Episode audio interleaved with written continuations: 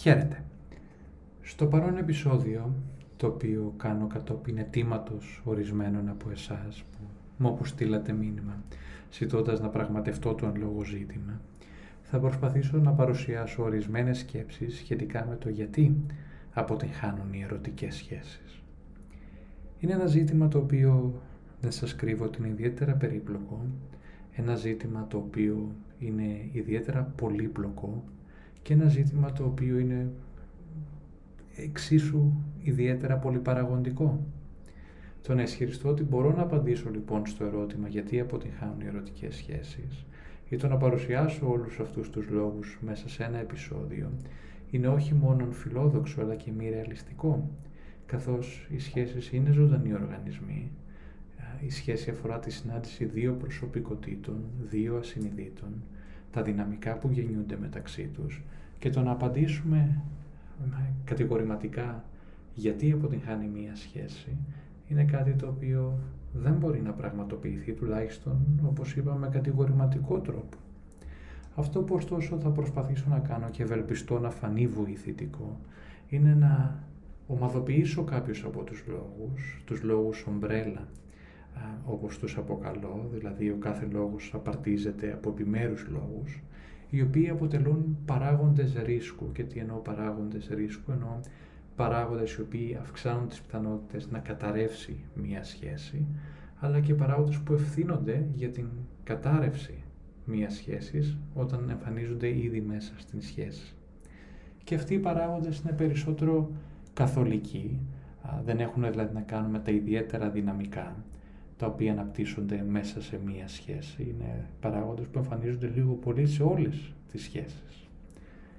Η δική μου η εμπειρία, καθώς δεν είμαι ομαδικός θεραπευτής, δεν είμαι θεραπευτής ζεύγους, έρχεται ωστόσο, καθώς εργάζομαι με ανθρώπους, με τη μία πλευρά ουσιαστικά της σχέσης, οι οποίοι πολλές φορές αντιμετωπίζουν δυσκολίες και πολλοί από αυτούς έρχονται στη θεραπεία για να ανακαλύψουν τι συμβαίνει μέσα τους. Ενώ άλλοι έρχονται όντας σε πλήρη απόγνωση και ε, γιατί η σχέση τους καταραίει, γιατί έχει καταρρεύσει η σχέση τους και σαφώς η σχέση η οποία είναι η μεγαλύτερη πηγή ευτυχίας και συνάμα αν δεν πάει καλά η μεγαλύτερη πηγή δυστυχίας η κατάρρευση μιας σχέσης γεμίζει έναν άνθρωπο με απελπισία, θυμό, απόγνωση και είναι εξαιρετικά επώδυνη. Και είναι πάρα πολύ δύσκολο για έναν άνθρωπο πολλές φορές να επεξεργαστεί την απώλεια μιας σχέσης, αλλά ο σκοπός της επεξεργασίας της απώλειας, όπως άλλωστε και κάθε άλλης απώλειας, είναι να βγει ο άνθρωπος πλουσιότερος και εσωτερικά, αλλά και εξωτερικά. Και φυσικά το ένα τροφοδοτεί το άλλο. Όταν κανείς νιώθει πλουσιότερος εσωτερικά, ότι μπόρεσε να κατανοήσει ορισμένα πράγματα, ανοίγονται και άλλες ευκαιρίες στην ζωή του και πολλές φορές το βλέπουμε αυτό σε ανθρώπους οι οποίοι έχουν κολλήσει σε τραυματικές σχέσεις και θα αναφέρω μερικά μικρά παραδείγματα για να εξηγήσω τους λόγους αργότερα όταν, όταν θα μιλήσω για αυτό. Αλλά οι άνθρωποι οι οποίοι έρχονται σε εμάς νιώθουν πράγματι έντονη απελπισία καθώς δεν υπάρχει τίποτα πιο τραυματικό από μια σχέση η οποία καταραίει γιατί δεν καταραίει μόνο η σχέση αυτό το οποίο καταραίει είναι οι προσδοκίες ενός ανθρώπου και αυτό κάνει την κατάρρευση της σχέσης ακόμα περισσότερο επώδυνη. Η επεξεργασία μιας τέτοιας απώλειας, η επεξεργασία δηλαδή της απώλειας της σχέσης, η οποία όπως είπα πλουτίζει παρά το επώδυνό της τον ψυχισμό ενός ανθρώπου, είναι αυτή που τον οριμάζει και είναι αυτή που τον οριμάζει να κάνει περισσότερο ασφαλείς επιλογές ή περισσότερο συμβατές, και όταν λέω συμβατές εννοώ ψυχικά συμβατές επιλογές. Και αυτό το βλέπει κανείς μέσα στην ψυχοθεραπεία. Αλλά αυτό παίρνει χρόνο, χρειάζεται σαφώς πόρους, είναι κάτι το οποίο είναι δύσκολο και κάτι το οποίο απαιτεί διάρκεια και δεν είναι όλοι οι άνθρωποι, δεν μπορούν όλοι οι άνθρωποι να διαθέσουν όλα τα προαναφερθέντα και γι' αυτόν τον λόγο γίνονται σεμινάρια, γι' αυτόν τον λόγο κάνουμε αυτά τα podcast για να βοηθηθούν και κάποιοι άνθρωποι οι οποίοι δεν έχουν τον απαραίτητο χώρο να επεξεργαστούν ή τον χρόνο να επεξεργαστούν δυναμικά μέσα τους. Και το λέω αυτό γιατί ο καλύτερος τρόπος για να ενισχύσει κανείς στην πραγματικότητα τις πιθανότητες να πάει μια σχέση καλά είναι να δει τι γίνεται μέσα του. Να δει τι είναι αυτό που πραγματικά θέλει, τι είναι αυτό που ψάχνει στον άλλο. Τι είναι αυτό το οποίο επιζητά τόσο από τον εαυτό του όσο και από τους άλλους. Και πολλές φορές κανείς συνειδητοποιεί, και αυτό συμβαίνει μέσα στη θεραπεία, συνειδητοποιεί λοιπόν κανείς ότι τα πράγματα τα οποία νόμιζε ότι ήθελε δεν τα θέλει πραγματικά. Και γι' αυτόν τον λόγο κάποιες σχέσεις όταν κανείς μπαίνει σε θεραπεία επαναξιολογούνται. Κάποιες γίνονται καλύτερες, κάποιοι άνθρωποι αποφασίζουν να τερματίζουν τη σχέση τους γιατί συνειδητοποιούν ότι δεν ήθελαν ακριβώς τα ίδια πράγματα τότε και δεν θέλουν τα ίδια τώρα. Το συγκεκριμένο podcast έχει ως στόχο να ευαισθητοποιήσει όλους εσάς που το ακούτε να αξιολογήσετε ορισμένα πράγματα πριν την επιλογή μιας σχέσης. Γιατί η σχέση είναι κατά κάποιον τρόπο επιλογή, παρότι συνειδητά δεν επιλέγει κανείς αυτόν που αγαπά. Γι' αυτόν τον λόγο αρχιετυπικά πάω στην αρχαία ελληνική γραμματεία και συγκεκριμένα στην αρχαία ελληνική μυθολογία όλοι ήταν ευάλωτοι στα βέλη του φτερωτού θεού του έρωτος. Και αυτό συμβολικά σημαίνει ότι τα βέλη αυτά έρχονται από το πουθενά. Δεν μπορεί συνειδητά να το ελέγξει αυτό κανείς, αλλά πάντοτε υπάρχουν ασυνείδητοι λόγοι πίσω από την επιλογή ενός συντρόφου. Ο πρώτος λοιπόν λόγος για να πάω στο ζήτημα της, της αποτυχίας χωρίς να μακρηγορήσω. Ο πρώτος λοιπόν λόγος κατά την δική μου τουλάχιστον άποψη που καταραίει μια σχέση έχει να κάνει με την επιλογή του ερωτικού συντρόφου. Αυτό είναι ένα ζήτημα με το οποίο καταπιάστηκα πέρσι σε, σε ένα podcast το οποίο ε, τιτλοφορείται περί της επιλογής ερωτικού συντρόφου και δεν θα ήθελα να επαναλάβω αρκετά από όσα είπα τότε, παρά μόνο να πω ορισμένα βασικά πράγματα, ειδικά για όσους δεν έχετε ακούσει το συγκεκριμένο επεισόδιο. Η επιλογή λοιπόν ενός ερωτικού συντρόφου είναι πάρα πολύ σημαντική και καθορίζει όχι μόνο την μακροβιωσιμότητα, αλλά και την ποιότητα μιας ερωτικής σχέσης. Διότι μια επιλογή ερωτικού συντρόφου η οποία βασίζεται σε ναρκισιστικά κριτήρια και όπως είπα αυτά τα ανέπτυξα και σε ξεχωριστό podcast, αλλά για να το επαναλάβω πάρα πολύ σύντομα υπάρχουν δύο ουσιαστικά α, τύποι επιλογής ερωτικού συντρόφου, η ανακλητική, συμπληρωματική δηλαδή, και η ναρκισιστική. Στην συμπληρωματική ανακλητική επιλογή συντρόφου κανείς επιλέγει ο πιο οριμέναν σύντροφο, δηλαδή επιλέγει ένα σύντροφο που έχει μία προσωπικότητα η οποία τον συμπληρώνει, είναι σχετικά συνειδητοποιημένος, συνειδητοποιημένοι, είναι άνθρωποι οι οποίοι γνωρίζουν για ποιον λόγο αισθάνονται συναισθήματα στο βαθμό που μπορεί φυσικά κανείς να το γνωρίζει αυτό γιατί κανείς δεν τα γνωρίζει όλα αυτά ακριβώς.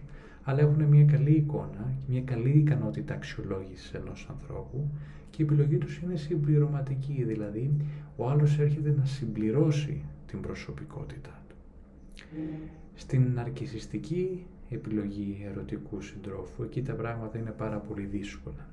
Εκεί κανείς διαλέγει σύντροφο καθ' εικόναν και καθομοίωση του ιδανικού εαυτού. Και αυτός είναι ο πρώτος βασικός λόγος που αποτυχάνει μία σχέση. Όταν κανείς λοιπόν ερωτεύεται και αυτό το συναντάμε στις πιο ακραίες, πιο ανώριμες μορφές έρωτα και τι είναι ανώριμο; Αυτό που δεν επιδέχεται επεξεργασίας ή αυτό που δεν είναι επεξεργασμένο.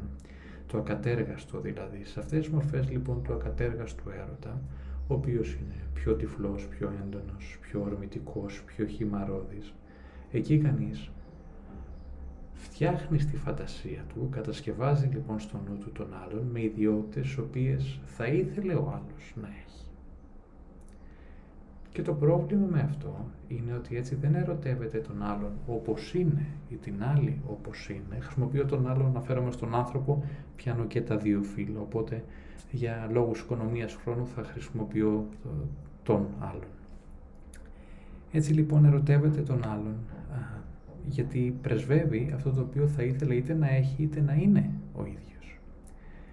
Και το πρόβλημα με αυτό είναι ότι δεν διαρκεί αφενός, η εξειδανίκευση καταραίει πάρα πολύ γρήγορα, γιατί αυτό έχουμε στην αρκιστική επιλογή συντρόφου, όταν κανείς για παράδειγμα έχει πάρα πολλά ελλείμματα και κυρίως στην αυτοπεποίθηση, στην αυτοπεποίθησή του, τότε έχει ανάγκη να κατασκευάσει στη φαντασία του κάποιον άλλον ως πολύ μεγαλύτερο, ως σωτήρα, ως απομηχανή Θεό, ο οποίος θα έρθει και θα τον λυτρώσει από όλα τα ελλείμματά του. Και όταν φυσικά περνάει ο καιρός και μέσα από την τριβή της σχέσης συνειδητοποιεί κανείς ότι δεν είναι ακριβώς έτσι τα πράγματα, αυτός ο άνθρωπος που ερωτεύτηκα πριν από έξι μήνες, πριν από ένα χρόνο, γιατί αυτά δεν κρατάνε περισσότερο από, από μερικούς μήνες έως έναν χρόνο. Μετά καταραίει αυτής, αυτή, αυτός ο παθολογικού τύπου έρωτας και λέω παθολογικού γιατί βασίζεται σε μη ρεαλιστικά κριτήρια, βασίζεται σε πρωτόγονες μορφές εξειδανίκευσης. Καταραίει λοιπόν και μετά κανείς α, μένει, μένει αβοήθητος, α, συνήθως οργίζεται ο σύντροφος με τον άλλον γιατί έρχεται αντιμέτωπος με τις ευαλωτότητές του. Αλλά ο συμπληρωματικός τρόπος συσχέτισης, οι άνθρωποι δηλαδή που αγαπούν και σχετίζονται συμπληρωματικά, αγαπούν ακριβώς τον άλλον για τις ευαλωτότητές του, για τις ανασφάλειές του, για κομμάτια ανθρώπινα, τα οποία τα αποδέχονται γιατί τα έχουν αξιολογήσει. Ενώ στην εξτανικευμένη επιλογή συντρόφου, δεν υπάρχει αποδοχή. Υπάρχει ανάγκη για τη δημιουργία ενός παντοδύναμου πατέρα, μιας παντοδύναμης μητέρας, η οποία θα έρθει και θα,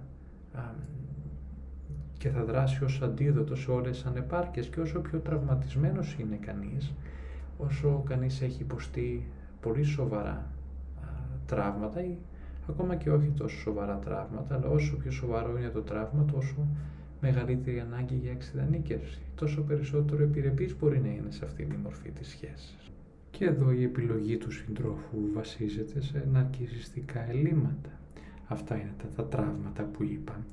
Όταν κανείς λοιπόν μεγάλωσε με σημαντικούς άλλους, με μια μητέρα, κυρίως με μια μητέρα, με έναν πατέρα, οι οποίοι ήταν μη διαθέσιμοι, ήταν ψυχροί, τότε επιδιώκει να βρει αυτήν τη μητέρα, αυτόν τον πατέρα, όπως είπα κυρίως αφορά την μητέρα αυτό, στο πρόσωπο ενός άλλου ανθρώπου, μόνο που αυτή τη φορά θέλει να τον πλάσει ακόμα μεγαλύτερο από ό,τι είναι για να αντικαταστήσει τα ελλείμματα αυτά. Μέσα στην ναρκισιστική επιλογή ερωτικού συντρόφου υπάρχει ένα παρακλάδι το οποίο εγώ το αποκαλώ διορθωτική ε, επιλογή συντρόφου και στο νου μου έρχεται μια γυναίκα με την οποία εργαζόμουν, η οποία ήταν πάρα πολύ πετυχημένη επαγγελματικά και οικονομικά, σε μια δουλειά υψηλού κύρους και, και μεγάλου βεληνικούς, η επιρροή της δηλαδή ήταν πάρα πολύ σημαντική, η οποία όμως έμπλεκε συνέχεια σε πολύ κακοποιητικές σχέσεις. Και γι' αυτό το λόγο λέμε ότι δεν έχει να κάνει με το πόσο ευφυής είναι κανείς, και ήταν μια γυναίκα πολύ υψηλής ευφυΐας, με το πόσο πετυχημένος είναι κανείς επαγγελματικά, οικονομικά, αλλά αυτά τα πράγματα έχουν να κάνουν με εσωτερικά, με, εσωτερικά, με εσωτερικές δυσκολίες, με εσωτερικά τραύματα, τα οποία δεν σχετίζονται ούτε προβλέπουν απαραίτητα το πόσο πετυχημένος είναι κανείς. Και η γυναίκα αυτή έμπαινε συνέχεια σε τραυματικές σχέσεις με άντρες οι οποίοι είχαν ένα πολύ συγκεκριμένο προφίλ, συναισθηματικά απρόσιτοι, ψυχολογικά και σωματικά κακοποιητικοί ενίοτε και οι οποίοι πάντοτε την υποτιμούσαν και αυτό ασυνείδητα της θύμισε τη σχέση που είχε με τον πατέρα της. Ένας πατέρας, ένας πατέρας ο οποίος την υποτιμούσε πάρα πολύ, ένας πατέρας ο οποίος την κακοποιούσε πάρα πολύ. Και επέλεγε πάντοτε λοιπόν συντρόφους οι οποίοι είχαν αυτό το προφίλ και εύλογα μπορεί να αναρωτηθεί κανείς πώς είναι δυνατόν ένας άνθρωπος να πάει να πέφτει, πως μάλλον ένας άνθρωπος ο οποίος είναι ευφυής, ο οποίος είναι πετυχημένος, να πάει να πέφτει σε συντρόφους οι οποίοι είναι κακοποιητικοί. Και η αλήθεια είναι ότι κανείς δεν μπορεί να ξεφύγει από την ψυχική του, από τη συναισθηματική του πραγματικότητα, αν δεν την αντικρίσει κατάματα και αν δεν την επεξεργαστεί.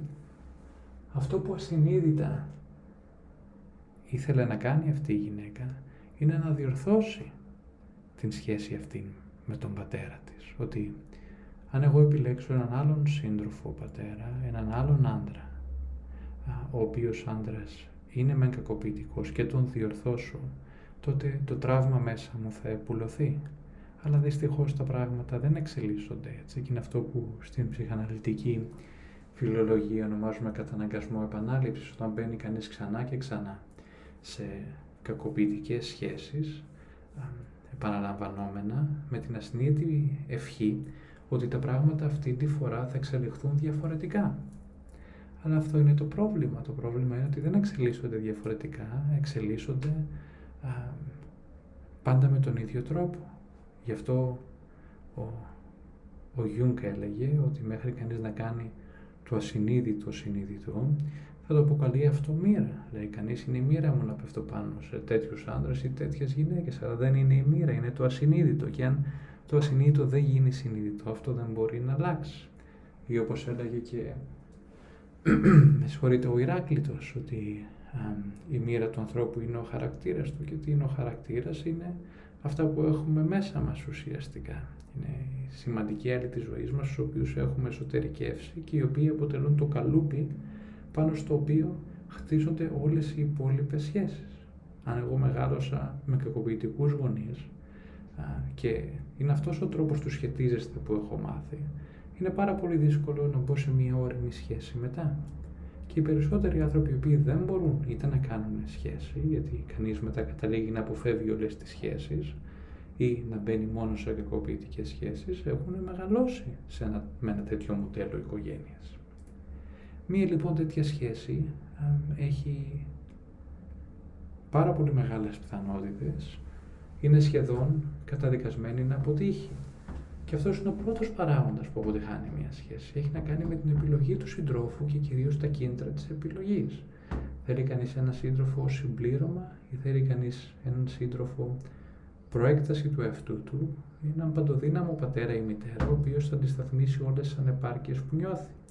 Και ενώ οι περισσότεροι άνθρωποι συνειδητά λένε ότι θέλουμε έναν σύντροφο ο οποίος να είναι σύντροφος με όλη την έννοια του όρου, στην πραγματικότητα υπάρχουν από πίσω άλλα κίνητρα.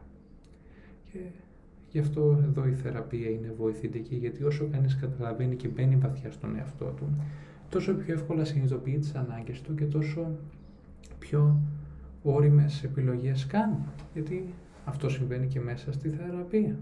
Δεν θα μπω σε κλινικές λεπτομέρειες που είναι δύσκολες, αλλά όταν κανείς μεγαλώνει σε ένα τραυματικό περιβάλλον, βιώνει πολλές φορές και τη θεραπευτική συνθήκη τραυματική, ότι βιώνει και τον θεραπευτή τραυματικά, ότι και ο θεραπευτής είναι επικίνδυνος. Όπως, α, μου έλεγε μια άλλη θεραπευόμενη μου ότι α, και εσύ είσαι άντρας, δεν σε εμπιστεύομαι και, και είχε δίκιο γιατί όλες οι ανδρικές φιγούρες της ζωής της ήταν άνθρωποι που την κακοποίησαν και ενώ έρχεται στην θεραπεία συνειδητά για να το διορθώσει αυτό επιλέγοντας συνειδητά ή ασυνείδητα έναν άντρα θεραπευτή, στην πραγματικότητα ξυπνάει από μέσα ο φόβος ότι ενέχει πάλι ο κίνδυνος να κακοποιηθεί.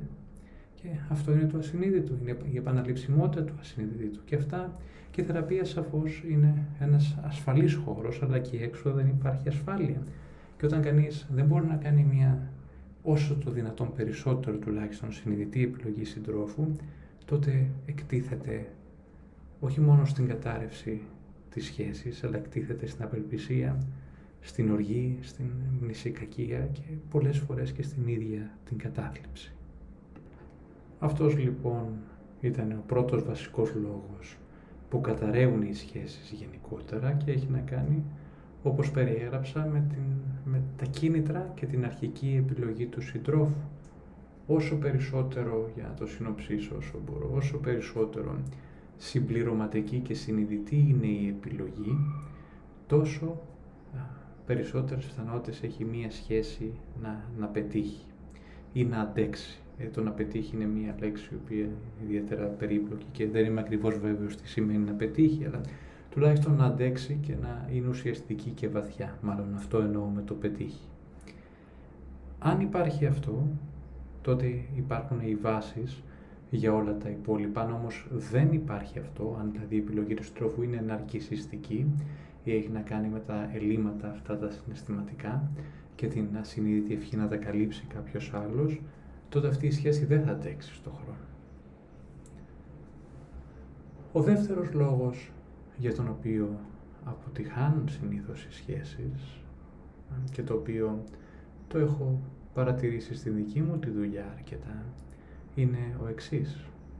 Η αδυναμία ενός ανθρώπου να φιλοξενήσει μέσα του την ψυχική πραγματικότητα ενός άλλου χωρίς να καταραίει. Και αυτό είναι επίσης ένα άλλο ιδιαίτερα περίπλοκο ζήτημα. Τι σημαίνει άραγε να, να φιλοξενήσει κανείς την ψυχική πραγματικότητα ενός άλλου; Και εδώ μου έρχεται μια φράση του Βρυδερίκου Νίτσε ο οποίος έλεγε ότι ο άνθρωπος θα πρέπει να είναι σαν θάλασσα, να φιλοξενεί όλα τα βρώμικα ποτάμια μέσα του χωρίς να λερώνεται και αν το ανάγουμε αυτό στην ψυχική σφαίρα αφορά την ικανότητα ενός ανθρώπου να μπορεί να δέχεται μια διαφορετική κατάσταση, μια διαφορετική τοποθέτηση, μια διαφορετική, για να το πούμε μια λέξη, πραγματικότητα, χωρίς να αισθάνεται ότι απειλείται, το οποίο είναι εξαιρετικά δύσκολο. Πώς λοιπόν εγώ μπορώ να αντέξω την πραγματικότητα της συντρόφου μου ή του συντρόφου μου χωρίς να καταραίω; Και αυτό βασίζεται στην ικανότητα ενός ανθρώπου να μπορεί να δεχτεί κάτι χωρίς απαραίτητα να το εστερνιστεί και οι άνθρωποι έχουν διαφορετικές πραγματικότητες ακόμα και στην συμπληρωματική επιλογή συντρόφου, ακόμα δηλαδή και όταν τα κίνητρα τα οποία φέρνουν δύο ανθρώπους κοντά δεν είναι ναρκισιστικά, ακόμα και εκεί υπάρχουν σημαντικές δυσκολίες στο να φιλοξενήσει κανείς μέσα του την πραγματικότητα του άλλου και εκεί είναι που γεννώνται συγκρούσεις. Εκεί υπάρχει το περιβόητο δεν με καταλαβαίνεις.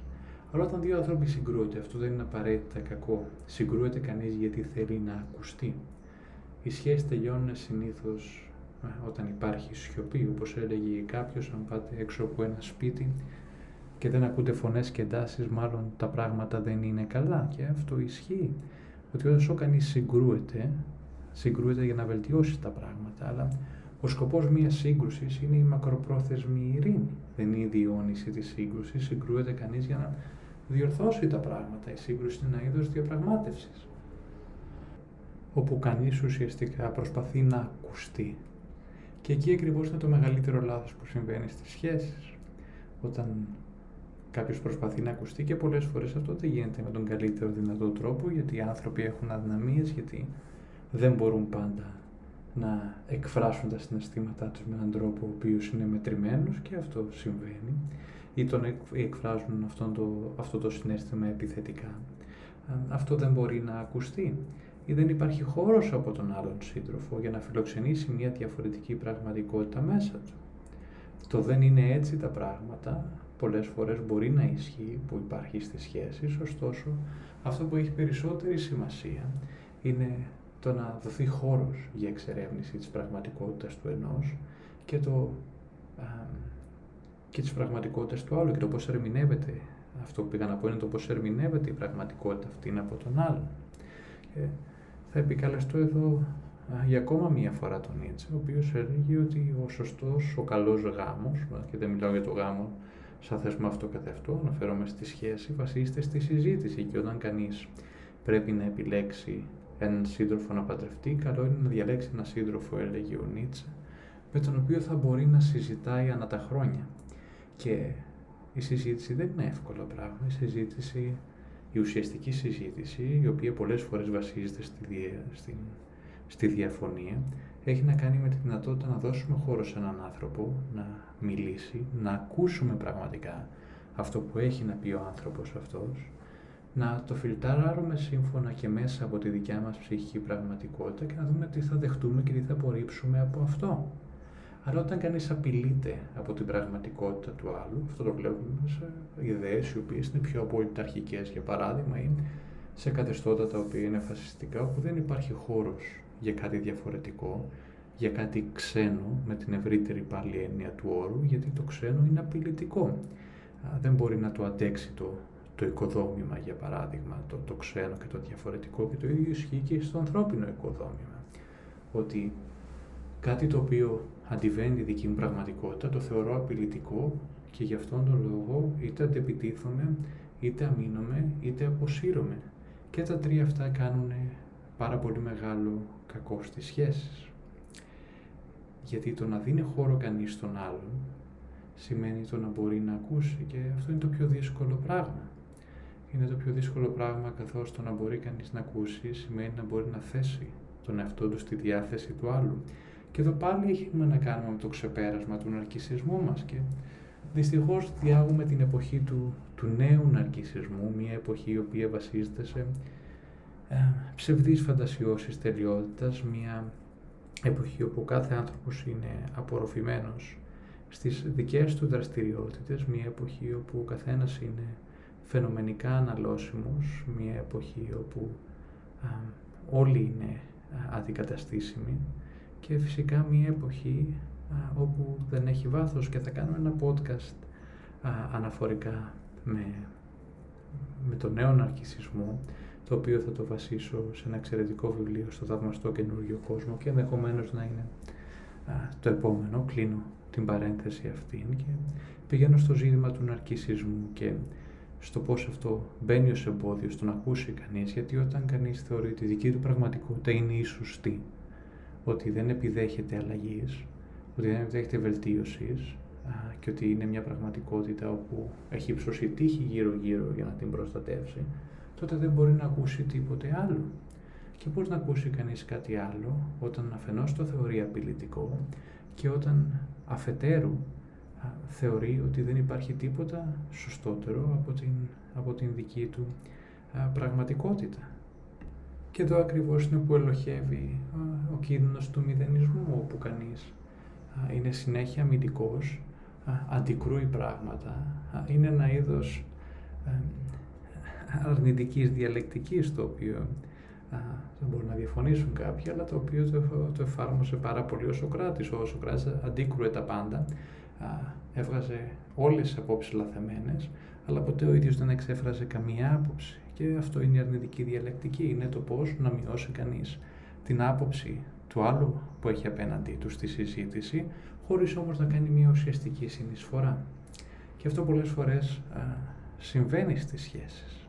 Συμβαίνει στις σχέσεις, ειδικά όταν οι σύντροφοι είναι ναρκισιστικά ευάλωτοι, το, το οποίο πάλι μας πάει πίσω στην επιλογή του ερωτικού συντρόφου, αν είναι ναρκισιστική, ανακλητική, συμπληρωματική ή ακόμα και διορθωτική, αλλά κυρίως έχει να κάνει με, με την ψυχική χωρητικότητα και δεν έχουν όλοι οι άνθρωποι την ίδια χωρητικότητα. Και αυτό είναι κάτι άλλο το οποίο επεξεργάζεται κανείς στην θεραπεία, ότι οι άνθρωποι έρχονται σε εμά κυρίως γιατί δεν έχουν χώρο.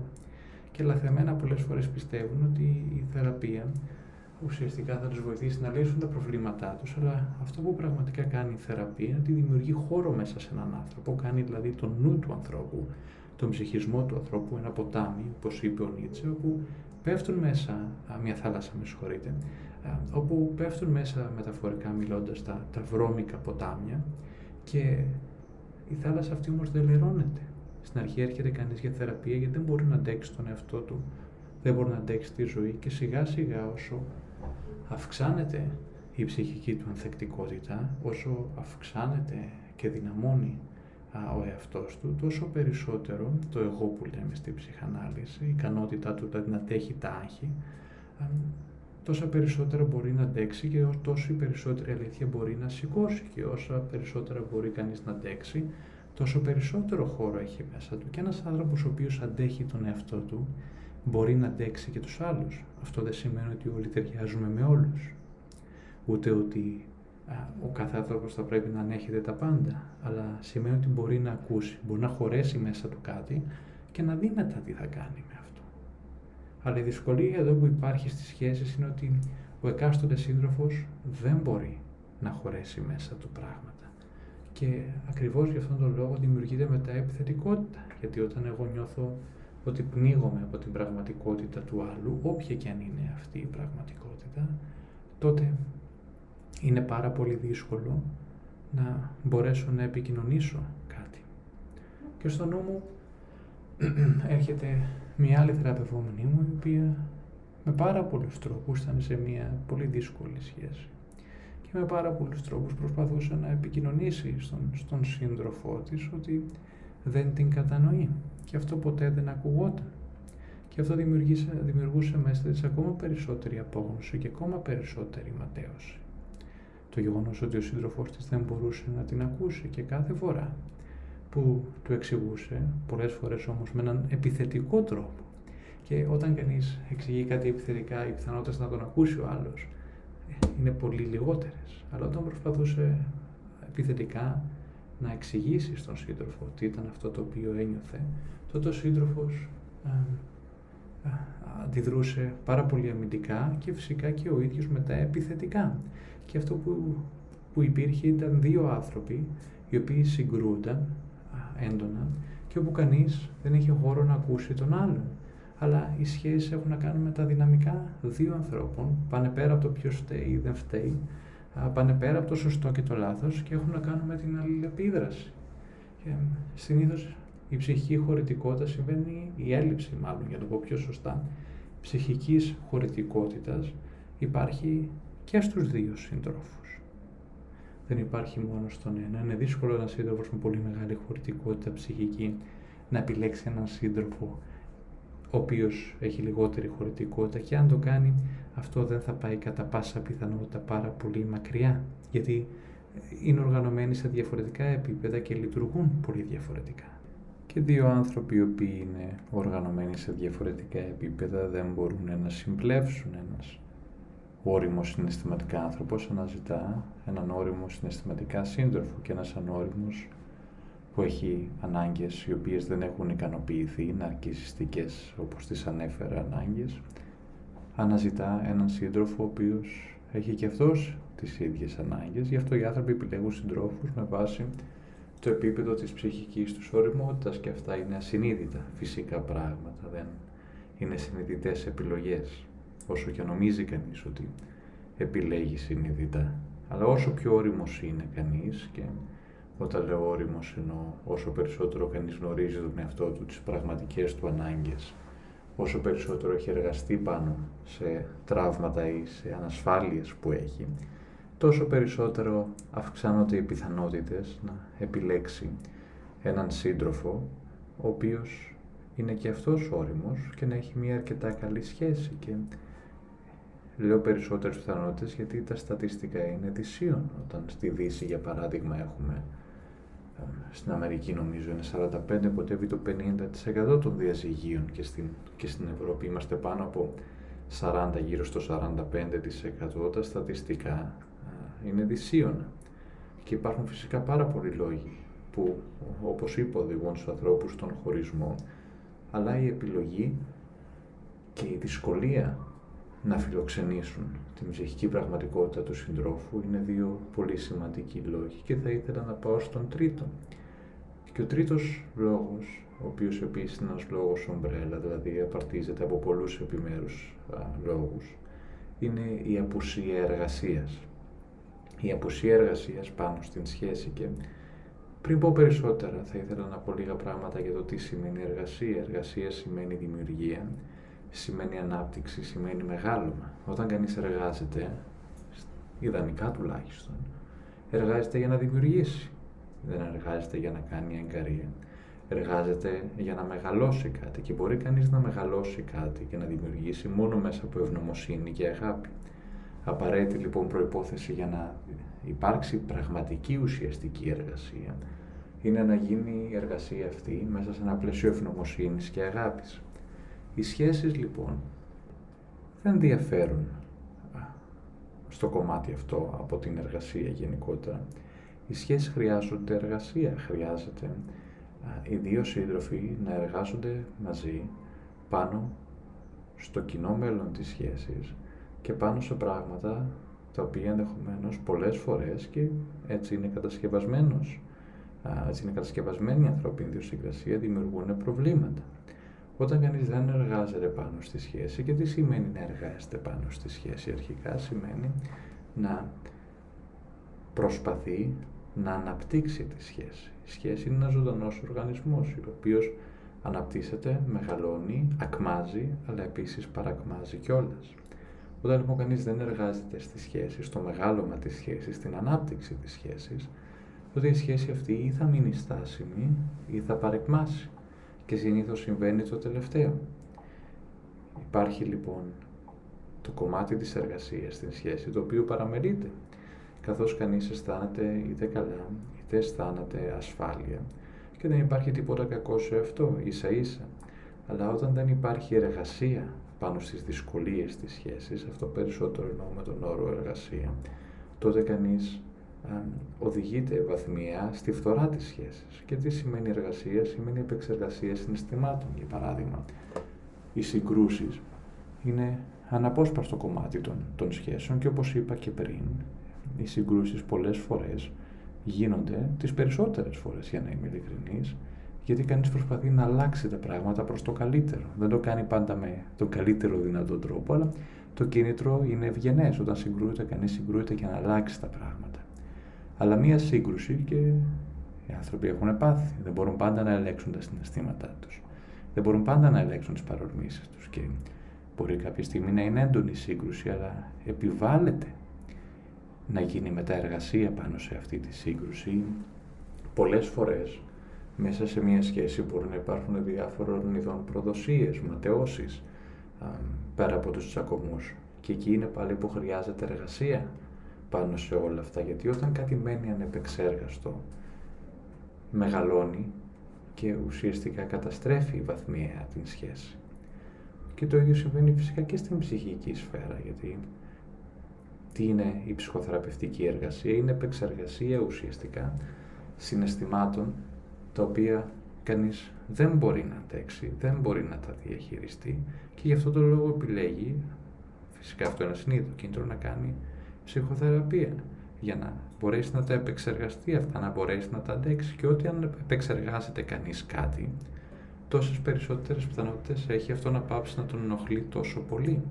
Αυτός είναι ο σκοπός της, της επεξεργασίας. Έχει να κάνει με την δυνατότητα ενός ανθρώπου να μπορέσει να κρατήσει μέσα του συναισθήματα, να μπορέσει δηλαδή να τα κλείσει μέσα του και να μην είναι τόσο απειλητικά πλέον.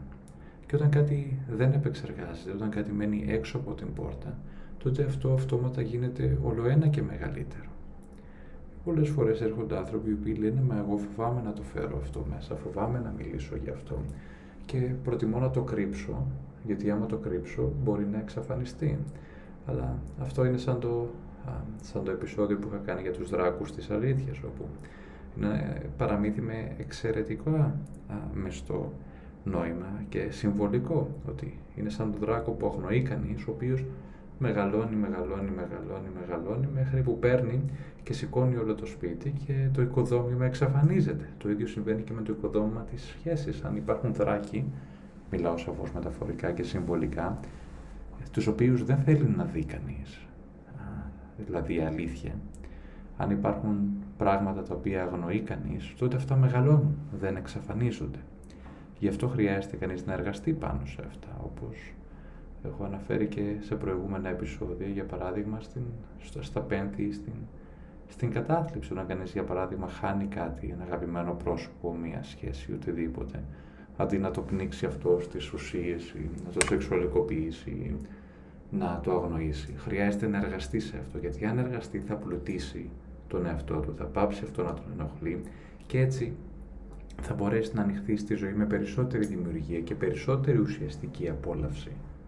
Και η απόλαυση δεν συνίσταται στη στιγμιαία απόλαυση, αλλά στην ικανότητα κάποιου να βιώνει α, αυτό που ο τέλος ονόμασε ευδαιμονία, που διαφέρει από την ευτυχία, την, την πρόσκαιρη, αλλά περισσότερο έχει να κάνει με μια αίσθηση πληρότητας. Αυτό δεν σημαίνει απαραίτητα χαρά, αλλά, αλλά σημαίνει κάτι πολύ βαθύτερο, νόημα και πληρότητα, διότι το νόημα είναι ένα πολύ βαθύτερο συνέστημα από τη στιγμιαία απόλαυση και χαρά και η πληρότητα είναι ένα αίσθημα ζωτικότητας πολύ βαθύτερο και πολύ περισσότερο περίπλοκο και ουσιαστικό από οποιοδήποτε αίσθημα α, βραχυπρόθεσμης ευτυχίας.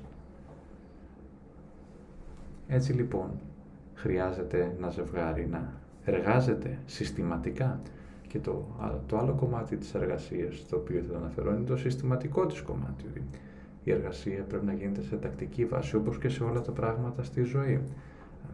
Αν κάτι μένει ανεξέταστο τότε δεν βιώνεται πραγματικά. Αν κάτι παραμένει κρυφό, τότε δημιουργεί προβλήματα. Αν κάτι παραμένει ανεπεξέργαστο, τότε σιγά σιγά θα μεγαλώσει αυτός ο δράκος και το οικοδόμημα θα εξαφανιστεί, θα καταρρεύσει. Η εργασία δεν είναι πάντοτε εύκολη, είναι πολλές φορές επώδυνη και, και κανείς δεν θέλει πάντα να την κάνει, αλλά αυτός είναι ο σκοπός της εργασίας. Είναι να νιώσει κανείς άβολα, να κάνει κανείς κάτι το οποίο είναι δύσκολο, μέχρι αυτό να γίνει κτήμα και να νιώσει αργότερα πιο βολικά. Και στην αρχή η εργασία είναι δύσκολη. Κανείς δεν θέλει να κάνει άβολες συζητήσεις, κανείς δεν θέλει να κάνει δύσκολες συζητήσεις, κανείς δεν θέλει να συγκρούεται, αλλά ο σκοπός της σύγκρουσης, ο σκοπός μιας άβολης συζήτησης είναι να πάψει η συζήτηση αυτή να είναι άβολη και μέχρι να γίνει βολική. Και αυτό συμβαίνει επίσης και στην ψυχοθεραπεία. Η ψυχοθεραπεία έχει να κάνει με το να αισθάνεται κανείς άβολα και στην αρχή πράγματι αισθάνεται κανείς πάρα πολύ άβολα, μέχρι βαθμία να αρχίσει να αισθάνεται βολικά. Και γιατί αισθάνεται βολικά, γιατί συνειδητοποιεί ότι αυτά από τα οποία φοβόταν, οι δράκοι από τους οποίους έτρεχε να κρυφτεί, δεν είναι πλέον τόσο μεγάλοι. Θα είναι όπως πάλι πηγαίνω στο παραμύθι το οποίο περιέγραψα στο επεισόδιο «Η δράκη της αλήθειας, όταν αναγνωρίζεται ο δράκος και τον χαϊδεύει το παιδί, τότε ο δράκος μικραίνει ξανά. Το ίδιο συμβαίνει και με τα προβλήματα. Και στο άτομο, αλλά και μέσα στη σχέση, μιας που το, το επεισόδιο αφορά τη σχέση, ότι όταν κανείς χαϊδεύει τον δράκο του προβλήματος, κοιτάζει τον δράκο κατάματα, τότε το πρόβλημα παίρνει μια πολύ μικρότερη διάσταση και έτσι δεν απειλεί την σχέση. Και αυτή είναι η ουσιαστική εργασία, είναι το να κάτσουν δύο άνθρωποι κάτω να προσπαθήσουν ο ένας να φιλοξενήσει την πραγματικότητα του άλλου, να εργαστούν πάνω σε αυτό και αυτό όπως είπα αυξάνει τις πιθανότητες μία σχέση να λειτουργήσει. Αυτοί οι τρεις λόγοι ουσιαστικά, ο λόγοι ομπρέλε όπως ονομάζω που ανέφερα, δεν σε καμία των περιπτώσεων δεν, δεν καλύπτουν το γιατί στο 100% αποτυχάνει μια ερωτική σχέση, αλλά είναι πολύ σημαντικοί παράγοντες οι οποίοι μπορούν να οδηγήσουν μία σχέση είτε στην ανάπτυξη, αν η επιλογή συντρόφου είναι πιο όρημη, εάν μπορεί κανείς να φιλοξενήσει στο μεγαλύτερο δυνατό βαθμό τουλάχιστον την πραγματικότητα του άλλου και αν κανείς επιθυμεί να εργαστεί πάνω στη σχέση, αυτό αυξάνει τις πιθανότητες η σχέση αυτή να ευδοκιμήσει. Αν η επιλογή συντρόφου δεν είναι όρημη, αν ένας σύντροφος αισθάνεται τόσο ευάλωτος που δεν μπορεί να φιλοξενήσει την πραγματικότητα του άλλου και αν κανείς δεν επιθυμεί να εργαστεί, τότε η σχέση κατά πάσα πιθανότητα δεν θα αντέξει στον χρόνο. Υπάρχουν βέβαια πολλά περισσότερα πράγματα και οι σχέσεις είναι ιδιαίτερα περίπλοκες και κανείς δεν τα ξέρει όλα. Ο άνθρωπος είναι ένα όν σχεσιακό. Ζούμε μέσα σε σχέσεις, είμαστε κοινωνικά όντα. Η σχέση, όπως είπα και στην αρχή του επεισοδίου, είναι, αν είναι καλή, είναι η μεγαλύτερη πηγή ευτυχίας, η μεγαλύτερη πηγή ευδαιμονίας με την αριστοτελική έννοια του όρου, αλλά αν είναι κακή, είναι πραγματικά η μεγαλύτερη πηγή δυστυχίας. Και δεν υπάρχει ίσως καλύτερος τρόπος να βιώσει κανείς τον κόσμο παρά μόνο μέσα από μία σχέση. Αυτό δεν είναι μία κοινωνική επιταγή, αλλά είναι μία ενστικτόδης ανάγκη του ανθρώπου. Η ανάγκη για σχέση είναι ενστικτόδης δεν είναι απλώς επιλογή η οποία επιβλήθηκε για κοινωνικούς λόγους ή καλύπτει άλλα πράγματα, αλλά πλέον έχει περάσει μέσα μας και αποτελεί ένα είδος ενστίκτου. Όπως και το νόημα επίσης αποτελεί ένα είδος ενστίκτου και μαζί με την εργασία, δηλαδή την επιθυμία ενός ανθρώπου να δημιουργήσει, η σχέση είναι το δεύτερο, και δεν το λέω δεύτερο με την έννοια της σημαντικότητας, αλλά είναι η δεύτερη μεγαλύτερη απόλαυση της ζωής. Ότι αν κανείς έχει μία εργασία όπου είναι καλά, μπορεί να είναι δημιουργικός, αν είναι σε μία σχέση που αισθάνεται καλά, αισθάνεται ότι αναπτύσσεται, αισθάνεται ότι τον κατανοούν, αισθάνεται ότι φροντίζονται οι ανάγκες του και φροντίζει έναν άλλον άνθρωπο, τότε παίρνει το μερίδιο της ευτυχίας που το αναλογεί σε αυτή την ζωή. Και είναι λίγα τα πράγματα που έχουν ουσιαστική σημασία στην ζωή και αναμφίβολα ένα από αυτά είναι η σχέση. Και μία αρκετά καλή σχέση είναι, είναι το εισιτήριο για μία όσο το δυνατόν πιο ικανοποιητική ζωή. Σας ευχαριστώ.